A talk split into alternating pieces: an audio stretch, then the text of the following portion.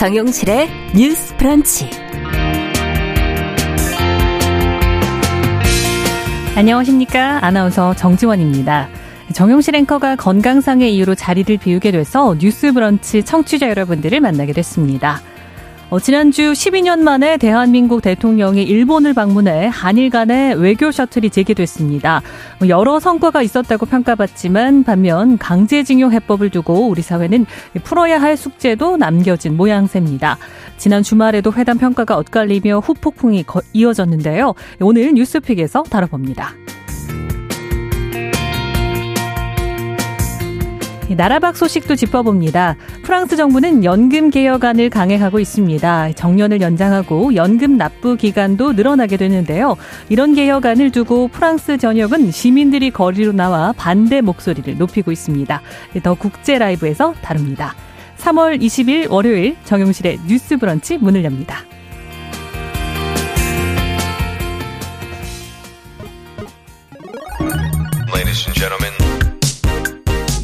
새로운 시각으로 세상을 봅니다. 정용실의 뉴스 브런치 뉴스픽.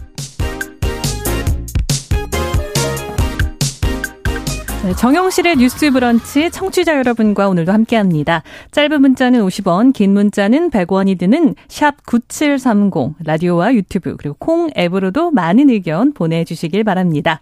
어, 뉴스픽 먼저 시작하겠습니다. 이슬기 기자 어서 오세요. 안녕하세요. 네, 이수연 변호사 안녕하세요. 네, 안녕하십니까. 네, 오늘 첫 번째 뉴스픽은 계속 이어지고 있는 한일 정상회담 후폭풍을 짚어보겠습니다.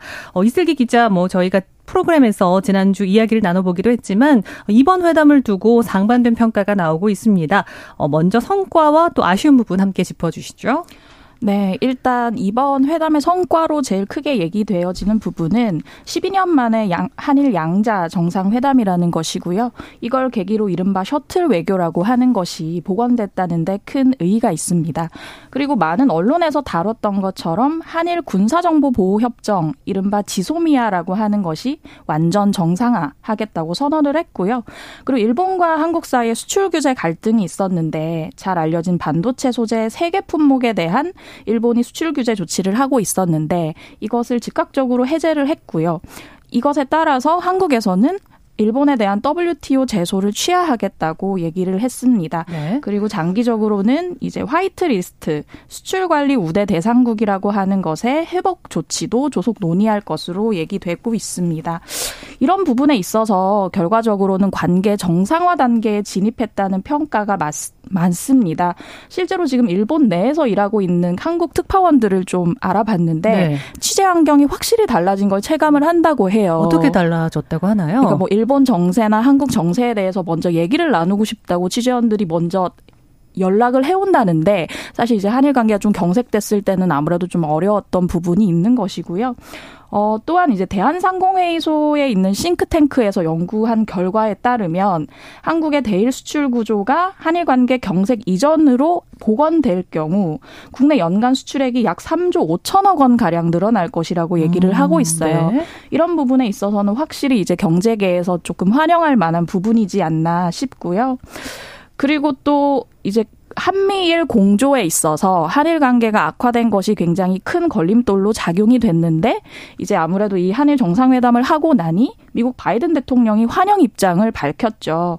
바이든 대통령은 북한의 위협으로부터 지키겠다는 방위 약속을 거듭 확인했고요. 이런 한미일 공조 관계를 더욱 발전시켜 나가겠다고 얘기를 했습니다. 네. 이게 이제 성과고요. 아쉬움은 아쉬움이 더 많은 언론의 회자가 되고 네. 있는데 이걸 또 하나씩 말씀을 드릴게요. 주말에도 참 이야기들이 많더라고요. 네, 집회도 거세게 있었고요.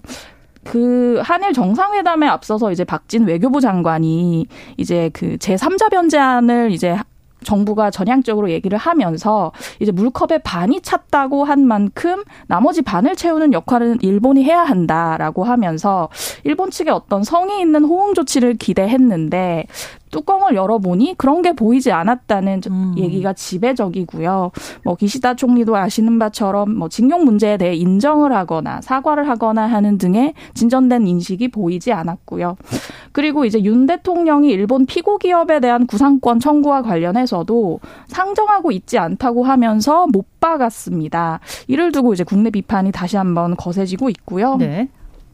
그리고 또 여러 가지가 있는데 뭐 윤 대통령이 게이오 대학을 방문해서 그곳의 대학생들을 만나서 용기는 생명의 열쇠라는 일본 학자의 말을 인용했는데 이 일본 학자가 그 일제 강점기 시절에 식민론자 였던 것으로 알려지면서 또 한번 후폭풍이 있었습니다.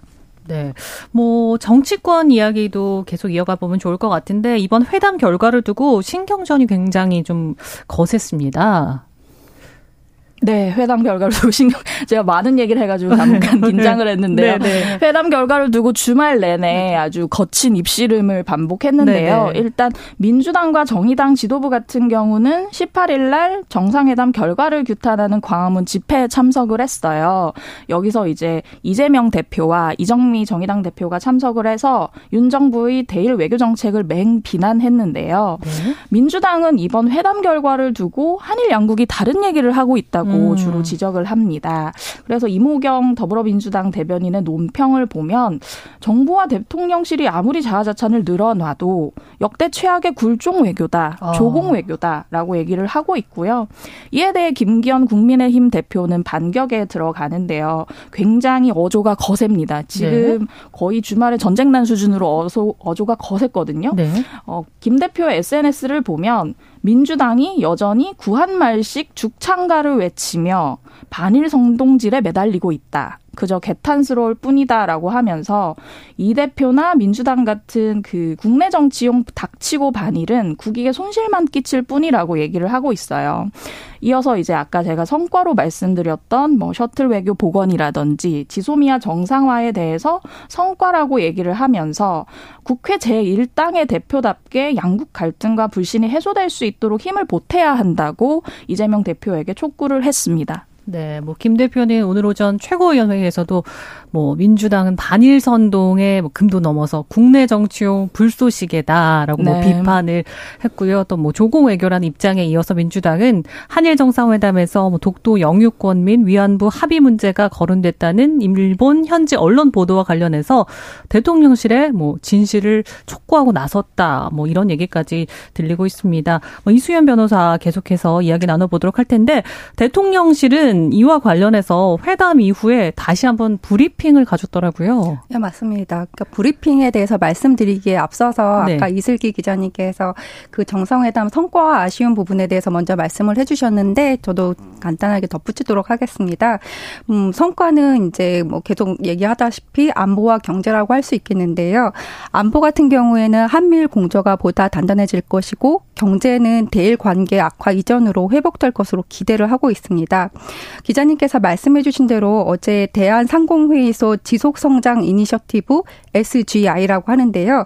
이곳에서 발표한 보고서에 따르면은 어 대일 수출 구조가 한일 관계 악화 이전 수준으로 복원될 경우에는 국내 연간 수출액이 약 3조 5천억 원 가량 늘어날 것이라는 분석이 나왔고요. 특히 철강, 석유 제품, 가전, 자동차 부품 등 일본과의 관계 악화로 영향을 크게 받았던 분야에 대한 개선이 기대됩니다. 또한 SGI는 한일 양국 간 관계 개선이 일본 경제 회복에도 도움을 줄 것으로 평가를 했는데요. 한국은 중국, 일본에 이어서 일본의 3대 수출 시장이기 때문입니다. 네. 아쉬운 부분은 안보나 경제처럼 실질적인 부분에서는 긍정적인 결과를 가져올지는 모르지만 물론 이 또한 시간이 지난 후에 확인이 되어야 하는 부분이긴 네. 합니다. 우리나라 국민의 지지와 공감을 얻지 못하고 국민의 자존심에 상처를 주었다는 부분인데요. 3월 6일 정부에서 일제 강제징용 피해자들에게 우리나라 기업의 출연으로 배상금을 대납하는 방향 방안을 발표를 했고 여론이 매우 악화된 상황에서 3월 16일 한일 정상회담이 진행됐습니다. 어, 우리 정부는 상당히 일본에 호의적인 노력을 했는데 어, 지금까지 일본 정부는 그에 상응하는 별다른 의사표시가 없는 것으로 보이고요. 어, 이번 한일 정상회담이 일본 정부와 일본 국민에게는 만족감을 주었는지 모르지만 아직까지 우리나라를 위해서는 눈에 띄는 성과가 없고 국론은 분열되었다는 점에서 아쉬움이 남습니다. 네.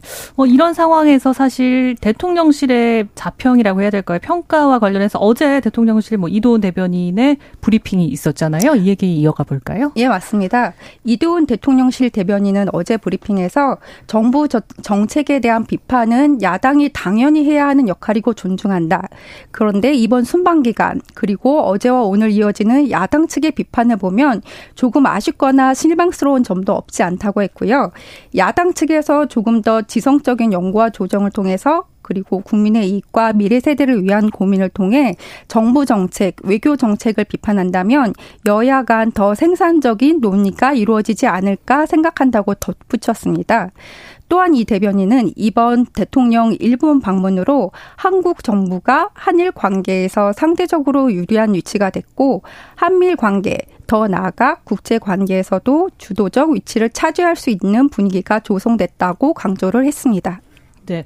뭐 이야기를 뭐 듣다 보니까 뭐 굉장한 성공이다. 뭐 방일 외교는 커다란 성공이었다. 뭐 이런 식의 평가를 자평을 했다는 건데 뭐 지난 토요일에도 회담에 대한 평가가 있었고요. 사실 이런 자평에 대해서 이슬기 기자는 어떤 이유라고 좀 보십니까? 네, 주말에 뭐 이도훈 대변인뿐만 아니라 뭐 박진 외교부 장관도 KBS에 출연을 해서 인터뷰를 했었고요. 뭐 김태호 국가안보실 차장도 나와서 적극 그 성과를 홍보하는 일들을 했는데 저는 이게 아무래도 좀 초조한 이유가 있지 않았나라는 음. 생각이 들어요. 네. 일단 그 제3자 변제안이 발표됐을 때부터 국민 여론이 좋지 않았고 오늘 명시적으로 보면 이 윤 대통령의 지지도가 하락이 된 걸 볼 수가 있거든요. 아, 네. 네. 오늘 그 리얼미터가 미디어 미디어 트리뷴 의뢰로 지난 13일부터 17일까지 닷새간 전국 18세 이상 유권자 2,505명을 대상으로 조사한 결과가 나왔는데요. 보면 윤 대통령에 대한 긍정 평가가 직전 주보다 2.1%포인트 내렸어요. 어. 36.8%가 됐고요. 2주 연속 하락한 것을 볼 수가 있습니다. 아무래도 이제 분석하기로는 강제징용 배상안이 발표됐기 때문이다. 그리고 이제 무엇보다 굉장히 그 태풍의 핵으로 부상했던 주69 시 12시간 아, 노동 논란이 네. 있었잖아요. 이런 것들이 영향을 미쳐서 이렇게 된 것으로 보이는데 아무래도 이 여러 가지 이유가 있겠지만 여기에 더해서 한일 정상회담까지 얘기가 나온다면 윤 대통령의 지지율 하락에 조금 더해지지 않을까 싶고요. 아, 그래서 제가 조금 더 붙여서 말씀드리면 이번 조사, 방금 말씀드린 조사의 표본 오차가 95%고 신뢰 수준에서 플러스 마이너스 2.0%포인트, 조사는 무선 97%, 유선 3%로 진행됐으며 자세한 사항은 중앙선거 여론조사 심의위원회 홈페이지를 참조하면 된다는 것을 말씀드려야 돼서 네, 제가 네. 급히 덧붙였습니다. 네. 네, 그래서 이런 그 지지율에 대한 좀 초조함이 있기 때문에 적극적인 음. 성과 홍보를 하고 있지 않나 보고 있어요. 왜냐하면 야당도 그렇고 시민단체도 그렇고 외교의 기본은 give and take라고 음. 하는데 도대체 give는 했는데 take는 뭘 했냐라는 얘기가 계속해서 나오고 있잖아요. 네. 이른바 굴욕 외교라고 하는 것인데 제3자 변제안을 선제적으로 발표하면서 굉장히 큰 양보를 했는데 거기서 강제징용을 인정하는 말도 얻지 못했고 더군다나 윤 대통령이 가서 구상권 청구는 상정하지 않는다고까지 못을 박아버리니까 네. 여기에 대한 어떤 신뢰 수준이 많이 떨어졌기 때문에 대통령실에서는 아무래도 이제 좀 국내 여론을 감안해서 이런 여론 환기를 시키고 있는 것이 아닌가 싶습니다. 네. 지금 이수연 변호사님도 이슬기 기자의 어, 평가에 대해서 고개를 끄덕이고 계신데 회담 이후에 사실 후속 조치가 좀 있어야 하지 않습니까? 예, 그렇습니다. 이번 회담이 실질적인 성과로 이어져야 할 텐데요. 어제 김기현 대표 체제 출범 후 고위 당정 회의가 처음 열렸고 네. 2시간 30분 가량 진행됐다고 합니다. 이날 당정 회의에서는 국민의힘 김기현 대표 그리고 한덕수 국무총리 김대기 대통령 비서실장 등 당과 정부 대통령실 핵심 관계자들이 참석한 가운데에서 진행이 되었는데요. 국민의힘 강민국 수석 대변인이 국회 브리핑에서 밝힌 내용에 따르면 당정회의에서는 한국과 일본이 화이트 리스트 화이트 리스트란 수출 절차 간소화 혜택을 주는 백색 국가 리스트를 말하는데요. 이 화이트 리스트 원상 회복에 합의한 만큼 양국 협의가 완료되는 대로 관련 법령 개정을 신속히 추진하기로 했고 한, 한일 군사 정보 보호 협정, 즉 지소미아 협정 완전 정상화와 국가 안정 보장 회의 간 경제 안보 대화 신설, 한일 차관 전략 대화 재개를 위한 상호 의견 조율 등 실무 절차에 즉각 착수하기로 했다고 합니다. 네. 어, 그리고 이슬기 기자 다시 이야기 나눠보고 싶은데요. 제3자 변제한 이야기 계속 언급해 주셨는데 시위도 주말 사이에 계속 이어졌습니다. 네, 진보 보수 단체가 맞불 집회가 있었는데요. 일단 지난 토요일인 18일에는 서울 광장에서 망국적 한일 정상회담 규탄 3차 번 국민 대회가 있었습니다. 여기에는 뭐 한일 역사 공동 행동이나 정의 기억 연대 같은 시민 단체와 더불어서 민주당, 정의당 등 지지자들이 모였고요. 이들은 결의문에서 한일 정상회담은 역사, 정의, 경제, 군사, 안보, 피해자, 인권 모두를 팔아넘긴 조공 외교다, 뭐 음. 뭐 굴욕 외교다라는 얘기 나왔고요.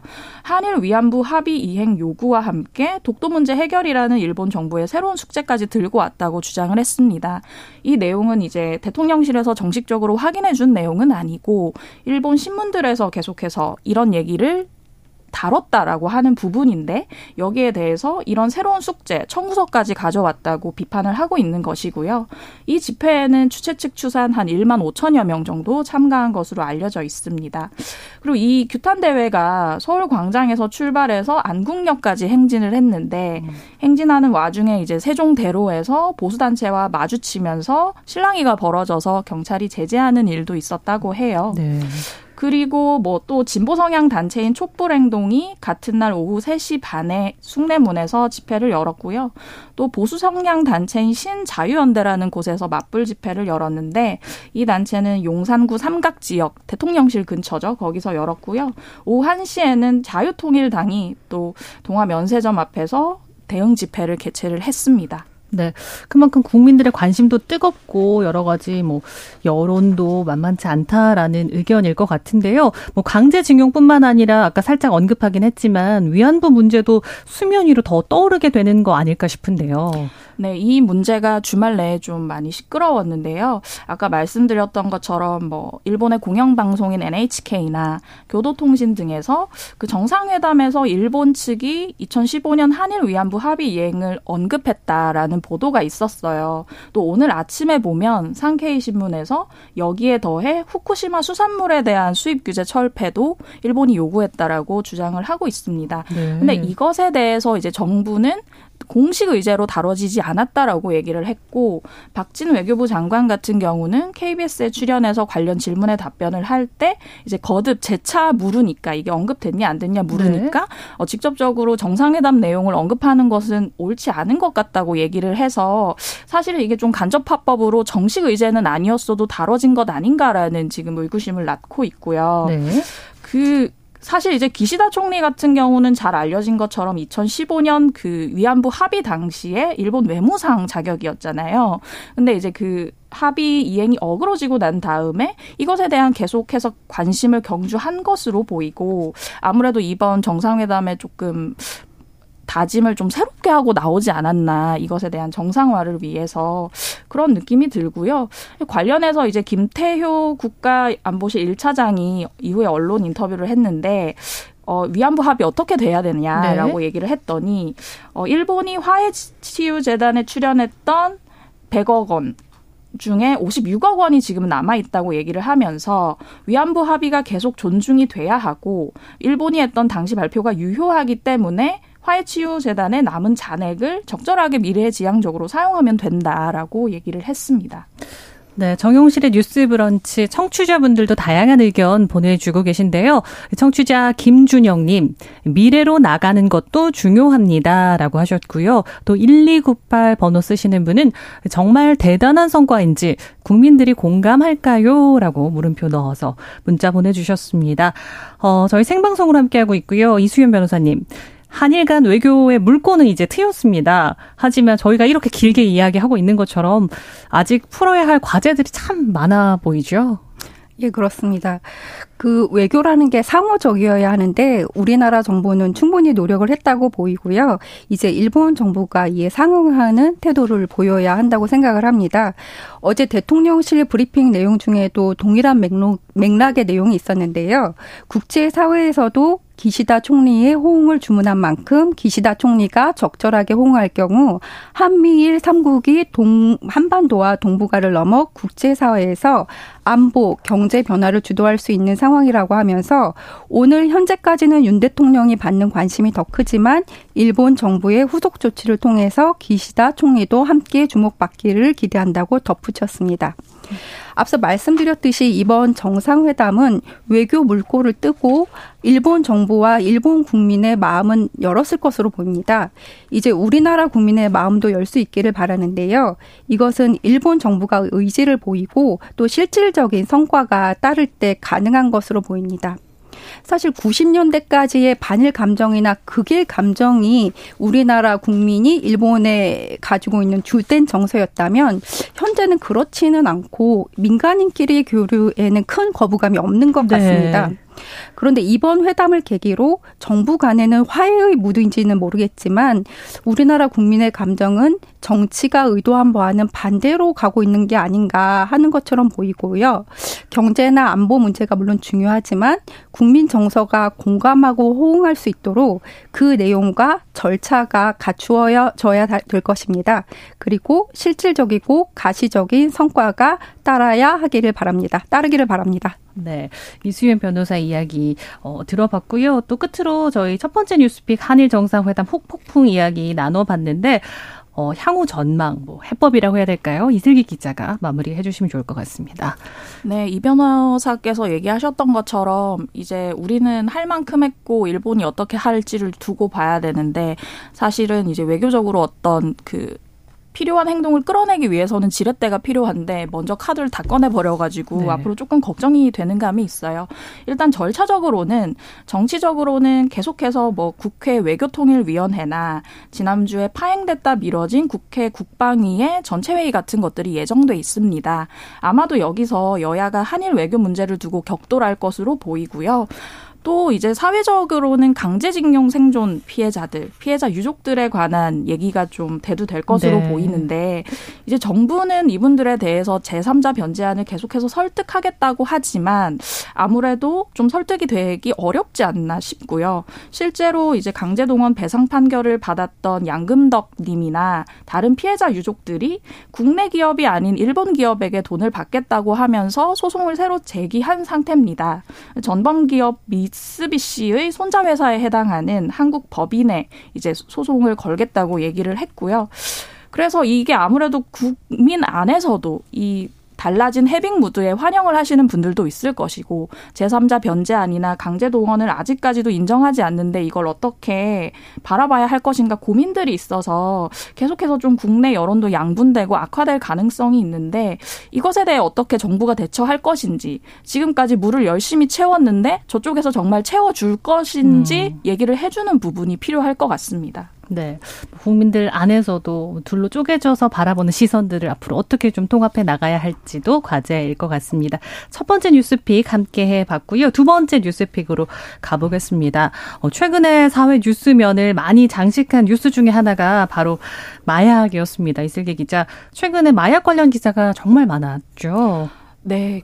최근에 마약 관련 얘기들이 정말 많았는데요. 가장 좀 인상이 깊었던 뉴스 같은 경우는 그 전두환 씨의 손자라고 하는 전우원 씨가 그 실시간 방송을 통해서 마약으로 추정되는 약물을 투약한 뒤에 괴로워하는 모습이 생방으로 실시간 퍼졌어요.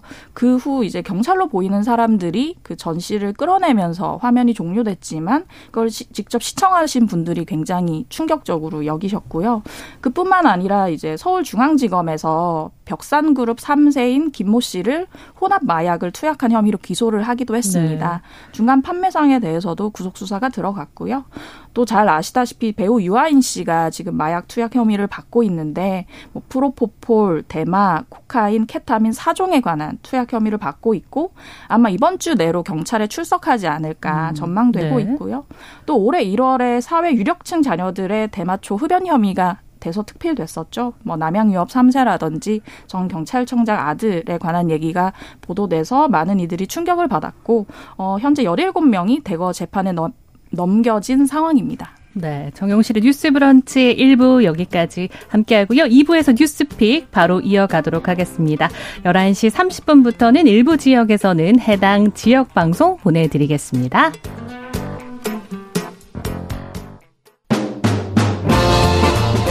여러분은 지금 KBS 1라디오 정용실의 뉴스 브런치와 함께하고 계십니다.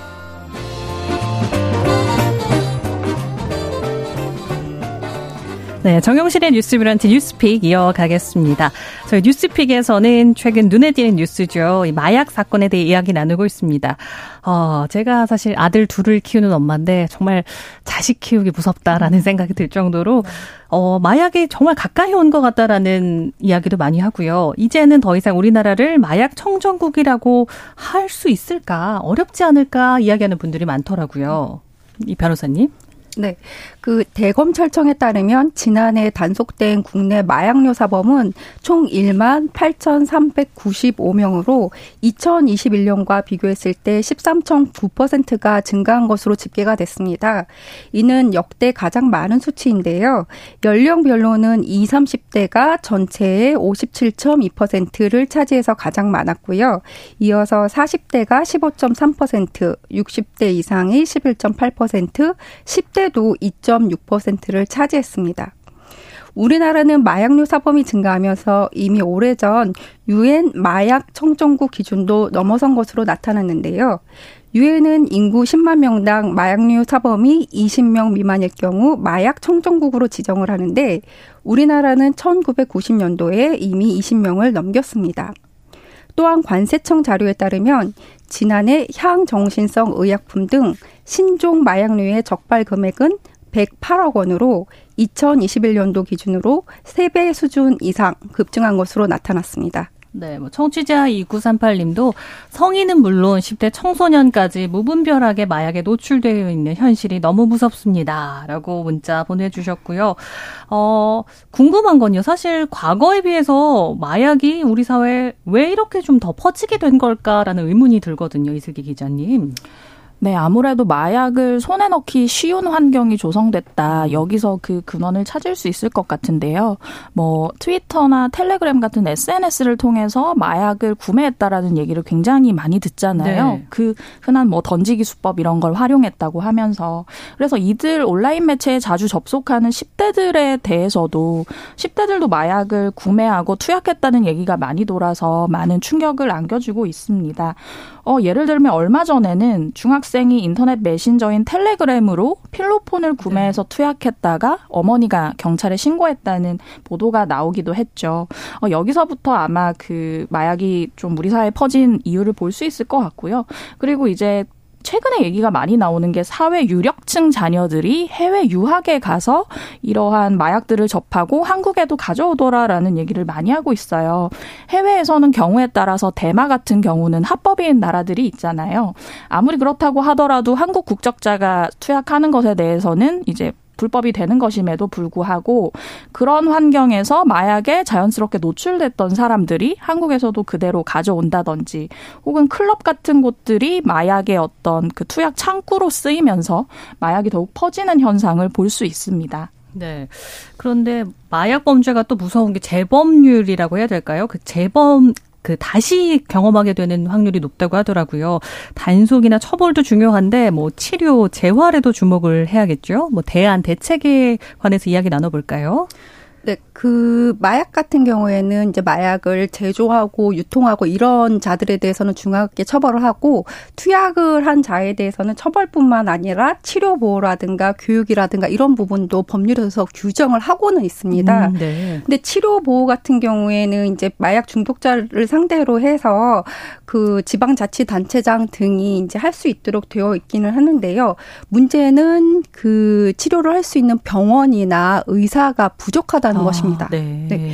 그래서 어, 우리가 생각하기에는 이제 마약을 한번 손을 대면 영원히 끊기 어렵다고 생각을 하는데 그 의료인에 따르면 의료 관계자에 따르면 마약 중독도 치료로 회복이 가능한 뇌질환이라고 하고요. 어, 뇌에서 약물 중독에 직접 관여하는 부분을 뇌수술로 치료하는 효과적인 치료법도 이미 있다고는 합니다. 그리고 마약류 중독으로 인해서 파괴된 도파민이 회복되려면 최소 1, 2년이 건지기, 걸리기 음. 때문에 이 기간 집중적인 치료를 담당할 병원과 전문의가 필요한데요. 마약류 중독자의 87.5%는 약물을 끊은 후 1년 이내에 재발을 하는데 만일 1년 안에 재발을 막을 경우 재발률은 12.5%에 그치기 때문에 초기 치료가 상당히 효과를 본다고 할 수 있습니다. 근데 아까 말씀드렸다시피 병원도 의사도 절대적으로 부족을 하다 보니까 마약류 중독자가 치료를 받고 싶어도 실제 치료를 받기 힘든 실정이고 어 전국에 그 치료 보호 기관이 21곳이 지정되어 있지만 실질적으로 운영되는 곳은 두 곳에 불과합니다. 그 이유는 이제 크게 두 가지인데요. 어 이제 이 분들을 치료하기가 상당히 어렵다. 그리고 비용이 많이 불음에도 불구하고 그에 상응하는 어떤 보상이 주어지지 않는다는 부분입니다. 네. 뭐, 마약 중독 치료, 뭐, 대안, 대책에 관한 이야기 좀 더 이야기, 이슬기 기자와 나눠볼까요? 네. 아까 이 변호사께서 말씀하신 부분에 충분히 공감을 하고요. 네.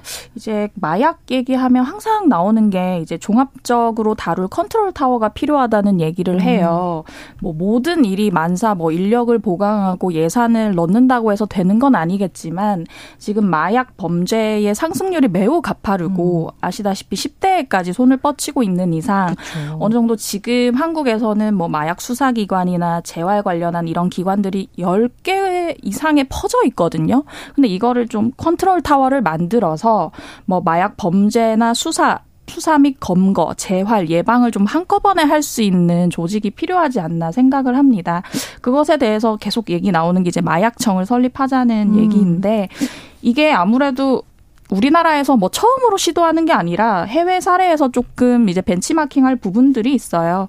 예를 들면 미국 같은 경우는 이제 국립보건원 체계 내에서 국립약물남용연구원 같은 것을 두고 마약 중독 치료를 위한 의학적 연구를 이제 국가적으로 하고 있거든요. 이런 것들을 좀 우리가 벤치마킹을 해서 이제 좀 산발적으로 퍼져 있는 마약 정책을 좀 일원화해야 하지 않나라는 생각이 들고요. 그리고 이제 조기 유학을 간 젊은 층이 이제 해외에서 마약을 접했다가 국내에서 다시 마약을 접하는 이런 얘기들이 많이 나오는데 네. 아무래도 인식 개선에 조금 나서야 하지 않나 싶습니다. 그래서 얘기 뭐 나오는 것들 중에서는 뭐 영사관이나 대사관에서 한국 유학생들을 상대로 좀 이게 대한민국 국적자가 하게 되면 불법이라는 걸 좀 인지를 시켜줘야 된다. 음. 관련 캠페인 같은 것도 좀 열어야 한다라고 얘기를 하고 있고 또 이 변호사님 말씀하신 어떤 관련 병상의 확충이라든지 의사의 확충 이런 일을 하는 의사들에 대한 어떤 대우를 높이는 부분 이런 것들을 국가적으로 좀 연구해봐야 할 것 같습니다. 네, 청취자 9382님도 마약 단속, 처벌, 뭐 재활까지 하는 컨트롤 타워가 필요하다는 의견에 공감합니다라고 문자 보내주셨고요.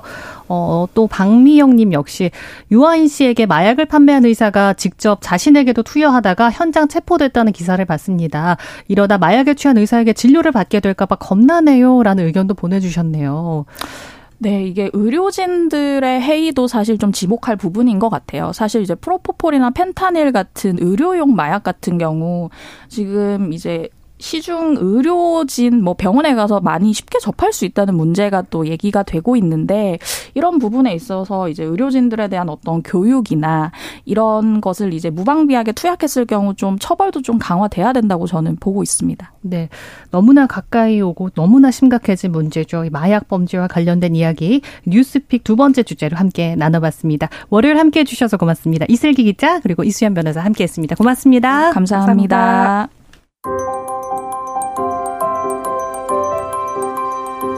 정용실의 뉴스 브런치는 여러분과 함께합니다. 짧은 문자 50원, 긴 문자 100원이들은 9730. 무료인 콩 어플과 일라디오 유튜브를 통해 참여해주세요.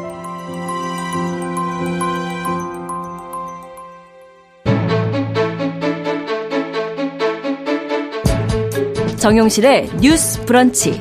더 국제 라이브.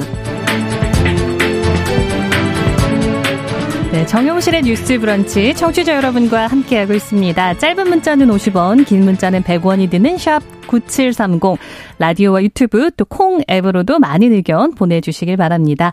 어, 저는 이번 한 주 건강상의 이유로 자리를 비운 정용실 앵커를 대신해 뉴스 브런치 진행을 하고 있는 아나운서 정지원입니다. 계속해서 나라박 소식도 놓치면 안 되겠죠. 더 국제 라이브 이어가겠습니다. 조윤주 외신캐스터 나와 있습니다. 어서 오세요. 네, 안녕하세요. 네, 프랑스 정부가 연금 개혁을 강행하고 나서서 시민들의 반대 목소리가 아주 거센 모양새입니다. 뭐 연금 개혁은 사실 우리 사회와도 맞닿은 부분이 있기 때문에 더 눈길이 가는 뉴스인데요. 어, 프랑스에서 정부의 연금 개혁에 반대하는 시위가 벌어지고 있다고 이 얘기부터 네. 해볼까요? 일단 뭐가 어떻게 바뀌는지 또 말씀을 드릴게요. 네. 그 법정 퇴직 연령이 62세에서 64세로 2년 더 이제 미루게 되는 거고요. 그리고 연금을 받기 위해서 일하는 노동 기간이 41년에서 43년으로 늘리겠다. 음. 그러니까 좀 더 일을 더 많이 해라. 연금을 받기 위해서. 이것이 정부의 정책인데 이 정부 정책에 뭐 좌파 우파 가리지 않고 거의 모든 노조가 반대를 하면서 전국적으로 반대 시위 파업을 벌이고 있습니다. 이 정부의 개혁안은 1월 10일에 나왔었고요. 뭐 그 중간에도 이제 시위가 있긴 했는데 주말 기준에서 굉장히 많이 격화가 됐고 뭐 경찰 추산으로는 주말 동안에 100만 명이 넘는 사람들이 시위에 참여했다라고 밝히고 있습니다. 프랑스 하면은 뭐 시위의 나라라고 해도 과언이 아닐 정도로 뭐 음. 이러저런 여러 가지 이유 때문에 시위를 많이 하긴 하는데요. 어쨌든 어 규모문을 봤었을 때 굉장히 많은 사람들이 참여를 하고 있다고 볼 수가 있고 이 프랑스 연금 개혁에 대해서 반대 여론 70% 정도 나온다는 조사 결과도 있기 때문에 국민들 대부분이 어 정부 정책에 반대를 하고 있다라고 보시면 되겠습니다. 특히 이 프랑스 정부가 연금 개혁안을 의회 표결 없이 강행했다라고 얘기가 나오면서 더 사람들이 거세게 반발하고 있고요. 그래서 뭐 시위대들 일부는 대통령 하야해라 이런 구호를 외치면서 어 시위를 벌이면서 방화, 뭐 기물 파손하고 있고요. 어 경찰들도 시위대 진압하면서 충돌이 발생했고 지금까지 300명 넘게 시위와 관련해서 사람들이 체포됐습니다. 네, 오늘 아침 신문을 보니까 정말 시위가 과격화됐더라고요. 네. 뭐 화형식을 하는 사진도 네. 볼수 있었고요. 뭐 건물 훼손, 네. 상점 약탈, 뭐 도로 열차 선로 점거 등이 전국에서 벌어지고 있다고 하는데 뭐 경찰은 최루탄과 물대포까지 동원해서 진압을 하고 있다고 하고요. 네, 네. 뭐 살짝 언급을 해주시긴 했는데 뭐 연금 개혁안을 의회에 표결 없이 강행을 한 것 때문에 뭐 노조뿐만 아니라 시민들까지 시위에 합류했다고 하셨는데 조금 더 구체적으로 이야기를 나눠볼까요? 네. 이 연금 개혁 법안을 프랑스 정부가 헌법 49조 사망에 근거해서 하원 표결 없이 통과시킨 것이 더 큰 문제가 된 겁니다. 네. 이 조항은 정부가 긴급한 상황이라고 판단하게 되면은 강요회에서 통과된 법안을 총리 책임 아래 의회 투표 없이 발표할 수 있도록 규정하는 법적 근거가 있는데요. 이걸 근거로 표결에 붙이지 않고 바로 발표를 해버린 겁니다. 16일 오전에 현재 시각인데요. 상원에서 일단 법안이 통과가 됐고 하원에서 통과를 시키려고 했었는데 하원의 그 중도 우파 공화당이 아 이제 이탈할 것이 이제 우려가 되면서 과반 확보하는 것이 불투명해졌고요. 그래서 마크롱 대통령이 하원 표결을 생략하고 긴급 타겟책을 발표하면서 법안을 바로 통과시켜 버린 겁니다. 예, 연금 개혁안을 추진한 어, 마크롱 대통령이 야당과 타협하지 않고 어, 결국은 일방적으로 법안을 강행 처리하는 초강수를 뒀고 결국은 어, 사실 연금을 개혁한다는 것이 국가 지도자가 하기에는 굉장히 큰 정치적 부담이거든요. 그렇죠. 이걸 어, 무릅쓰고라도 이제 밀어붙였다라는 평가가 나오긴 합니다만 결국 국민들이 워낙 거세게 반발하기 때문에 뭐 레임도 고는 것 아니냐 이런 얘기까지 나오고 있습니다. 뭐 특히나 말씀해 주신 대로 이번 사안이 이렇게나 좀 중요하게 다가온 이유 중에 하나는 연금 생활을 하는 시민들의 수가 굉장히 많기 때문이라고요. 네, 그렇죠. 이제 사실 뭐 이제 뭐 기업체 회사 다니신 분들도 연금이 네. 있고 공무원도 연금이 있고 그리고 이제 여러 가지 형태에서 대부분 거의 모든 사람들이 연금을 받거든요. 좀 복잡하긴 한데요. 어, 그래서 어쨌든 어, 프랑스 사람 생각은 그래 내가 수십 년 열심히 일을 해서 나머지 인생은 내가 연금 받으면서 편하게 살 거야. 라는 것이 일반적인 생각입니다. 그런데 일을 좀 더 하고 대신에 조금 더 줄게. 일 좀 더 해. 라고 하니까 흔쾌히 찬성할 사람들이 없는 거고, 앞에 말씀드린 것처럼 여론조사에서도 거의 70%가 난 반댈세. 이런 데들이 더 그렇죠. 많거든요. 네. 그리고, 어, 이제 법정 정년과 노동 기간 모두 채워야지 약속했었던 연금 100%를 받을 수 있다. 이것도 문제가 되고 있습니다. 어. 정년이 62세, 노동기간은 어, 근로기간이 41년이거든요. 이걸 다 채워야지만 100% 연금을 받을 수가 있는 겁니다.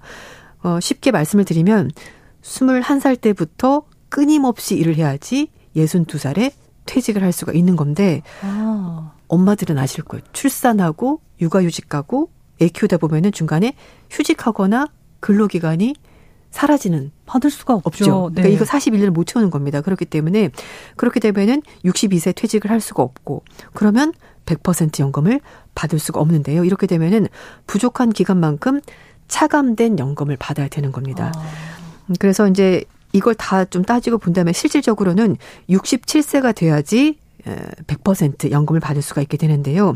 아, 이런 복잡한 현실은 어, 프랑스 실제 은퇴나에서 확인할 수가 있습니다. 그래서 차라리 100%안 받겠어 나는 음. 좀 적게 받더라도 음. 좀 일찍 퇴직하겠어라고 해가지고 보통 60세 정도의 퇴직을 많이 한다고 합니다. 네. 그리고 공무원이나 공기업 같은 경우에는 50대 은퇴에도 100% 가까이 연금을 받는 특혜가 있기 때문에 사람들은 아, 나 더 이상 일 안 해. 조금 적게 받아도 그냥 빨리 퇴직하고 나 편하게 살고 싶어. 라고 생각하는 프랑스인들이 많다는 거죠. 네.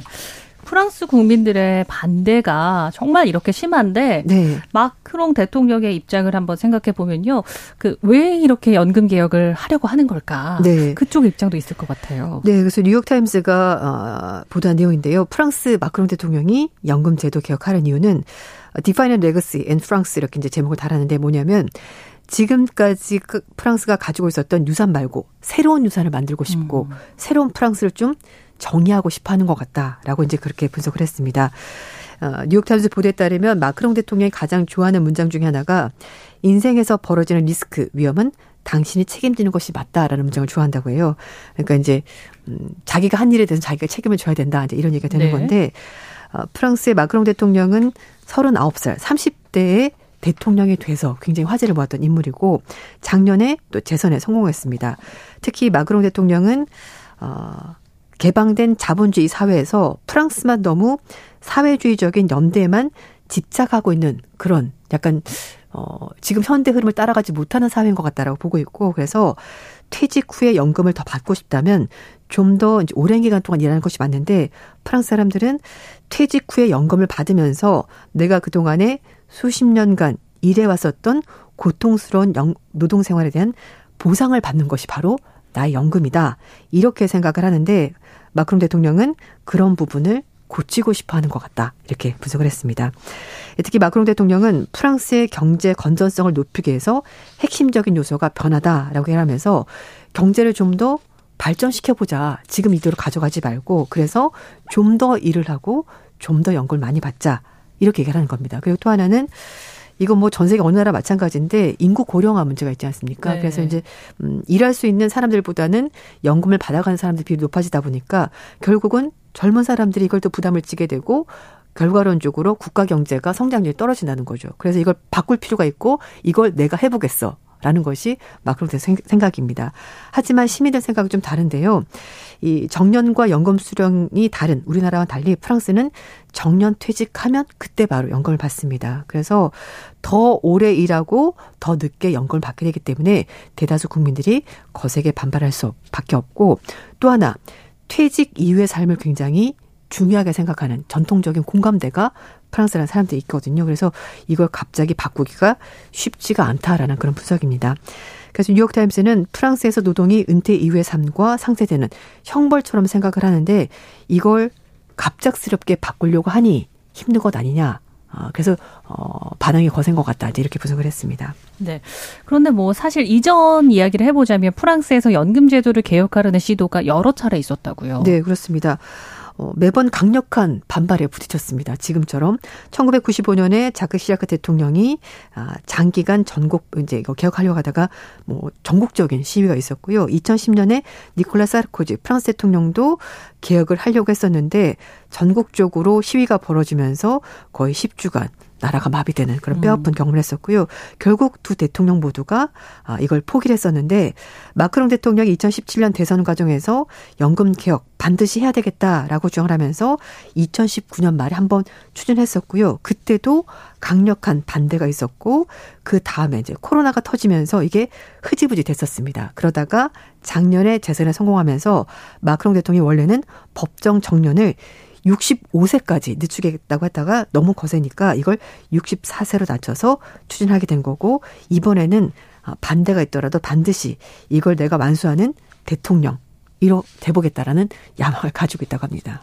그러면 실질적인 현재 상황이라고 해야 될까? 연금 재정 적자는 좀 심각한가요? 일단 뭐 프랑스 노동부 장관 얘기로는요. 지금 적자가 매년 늘어나면서 130억 유로 정도까지 늘어날 수 있다라고 지금 얘기를 하고 있고요. 그래서 연금 제도를 고치지 않으면은 적자가 늘어나게 되고 그래서 이거를 흑자로 바꾸려면은 노동 어, 연금 제도를 고칠 수밖에 없다라고 얘기하고 있습니다. 그래서 뭐 정부 관계자 얘기는 그렇습니다. 이걸 지금 안 하면 적자가 없어지는 것이 아니기 때문에 반드시 할 수밖에 없다. 라고 주장을 하고 있고요. 또 하나 말씀드렸다시피 출산율이 점점 낮아지고 있고 네. 기대 수명 높아지고 있기 때문에 언젠가는 해야 되는데 이걸 누가 할 건가? 이게 이제 가장 큰 정부의 부담이 되는 거죠. 어, 그렇다면 사실 우리나라 이야기를 한번 해보면 연금 생활자를 부담해야 하는 근로자 수가 우리나라도 네. 점점 줄어들고 있다고요. 맞습니다. 그래서 이제 그 ESCP 경영대학원의 이 명예교수 얘기는요. 1950년대는 연금 생활자 한 명이 연금 근로자 4명을 나눠서 부담을 하는데 2040년이 되면은 1.3명이 부담을 해야 된다라는 거죠. 그러니까 개인이 부담하는 금액이 점점 더 커지게 되는 겁니다. 그래서 제도를 바꿀 수밖에 없다라고 얘기하는 것이고 또 뭐 기업들은 연금을 충당한다고 하더라도 공공 부문에서 계속 그 적자가 발생하게 되면은 정부가 이 보조할 수밖에 없기 때문에 또 세금이 나가게 되고 이래저래 계속 부담이 커진다는 거죠. 하지만 다른 견해도 있습니다. 네. 이 소르보느 대학의 경제학자인 미카엘 제무르는요. 과거 개편 조처로 이미 실제 은퇴 연령이 많이 늦춰졌고 현재 연금체계가 꽤 괜찮다. 그렇기 때문에 지금 당장 사람들에게 거세게 반발하는데 이걸 굳이 바꿀 필요는 없다라고 얘기를 하고 있고요. 그래서 뭐 노사 부담을 늘리는 것으로 재원 문제를 좀 대처할 수 있고 충분히 다른 방법이 있는데 꼭 이렇게까지 강력히 밀어붙이는 것은 정부가 너무 일방적으로 국민들에게 어, 강요하는 거다. 이렇게 좀 반대하는 전문가들도 있습니다. 같은 맥락으로 뭐 정부의 연금 개혁안에 오히려 불평등을 악화시킨다라고 뭐 주장하는 전문가들이 있다고요. 네, 맞습니다. 그 토마스 피케티 많이 들어보셨을 거예요. 그 파리 경제대학교 교수인데요. 연금 개혁안이 결국은 불평등을 키우게 될 거라고 르몽드에 글을 실었습니다. 보험 납부 기간이 43년으로 늘리게 된다면 이게 모두 똑같이 적용이 돼야 되는데 말씀드린 것처럼 뭐 결혼해서 출산했다거나 아니면 중간에 이제 경력이 단절된다거나 이렇게 되면은 이 더 많은 기간 동안 일해야 되기 때문에 그것이 힘든 부분이 있고 또 하나 얘기를 하는 것이 여성과 남성의 차이도 있습니다. 아, 네. 일단 급여 자체가 프랑스 같은 경우에 여성들이 남성 급여의 28% 정도 적게 받거든요.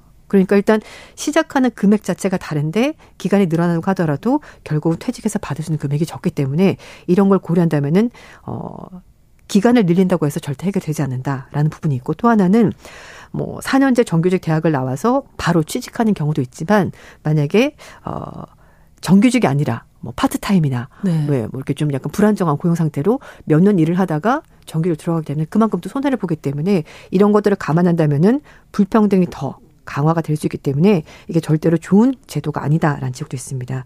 뿐만 아니라 프랑스 경제상황 관측소의 경제학자인 앙리 교수는요. 은퇴 연령 나이는 어린 나이에 노동시장에 뛰어든 저학력자들에게 일방적으로 그래서 불리한 제도이기 때문에 결국은 불평등을 심화시키는 제도일 수밖에 없다라고 지적을 하는 전문가들도 있습니다. 네. 그럼 끝으로 앞으로 어떻게 되는 건지 정리 부탁드리겠습니다. 네, 일단 야당에서는 총리 불신임안을 제출했습니다. 그래서 현지 시 20일 날 어, 투표가 진행될 것으로 보이는데 불신임안이 투표가 되면은 이제 연금 개혁안은 취소가 되고 총리 포함해서 내각이 총 사퇴하게 되는데 문제는 지금 우파인 공화당이 어, 투표에 불참 의사를 밝혔기 때문에 불신임안이 통과될 가능성은 상당히 낮습니다. 그럼에도 불구하고 여야가 강력하게 대치를 하게 되면서 이 마크롱 정부의 동력이 크게 떨어질 가능성이 있고요. 뿐만 아니라 지금 노동조합, 8개 노동조합이 프랑스 전역에서 23일부터 시위를 다시 또 하겠다라고 밝히고 있기 때문에 뭐 교통, 에너지, 뭐 환경 미화 이런 부분도 뭐 이미 하고 있고 그래서 앞으로 시위가 좀 더 계속 이어질 가능성이 있고 혼란은 당분간 좀 계속 될 것 같습니다. 네. 더 국제 라이브 오늘도 조윤주 외신캐스터와 함께 했습니다. 고맙습니다. 네, 감사합니다. 네, 청취자 김남현 님 더 일하고 더 늦게 연금 준다고 하면 반대 시위할 수밖에 없을 것 같아요. 청취자 4938님 한국도 90년대생 국민연금 못 받는 것 아니냐는 우려 나왔었는데 연금 문제는 참 어려운 것 같아요 라고 의견 보내주셨습니다. 정영실의 뉴스 브런치 3월 20일 월요일 순서는 오늘 여기까지입니다. 저는 YB 피처링 일상의 런 띄워드리면서 내일 오전 11시 5분에 다시 찾아오겠습니다. 아나운서 정지원이었습니다. 고맙습니다.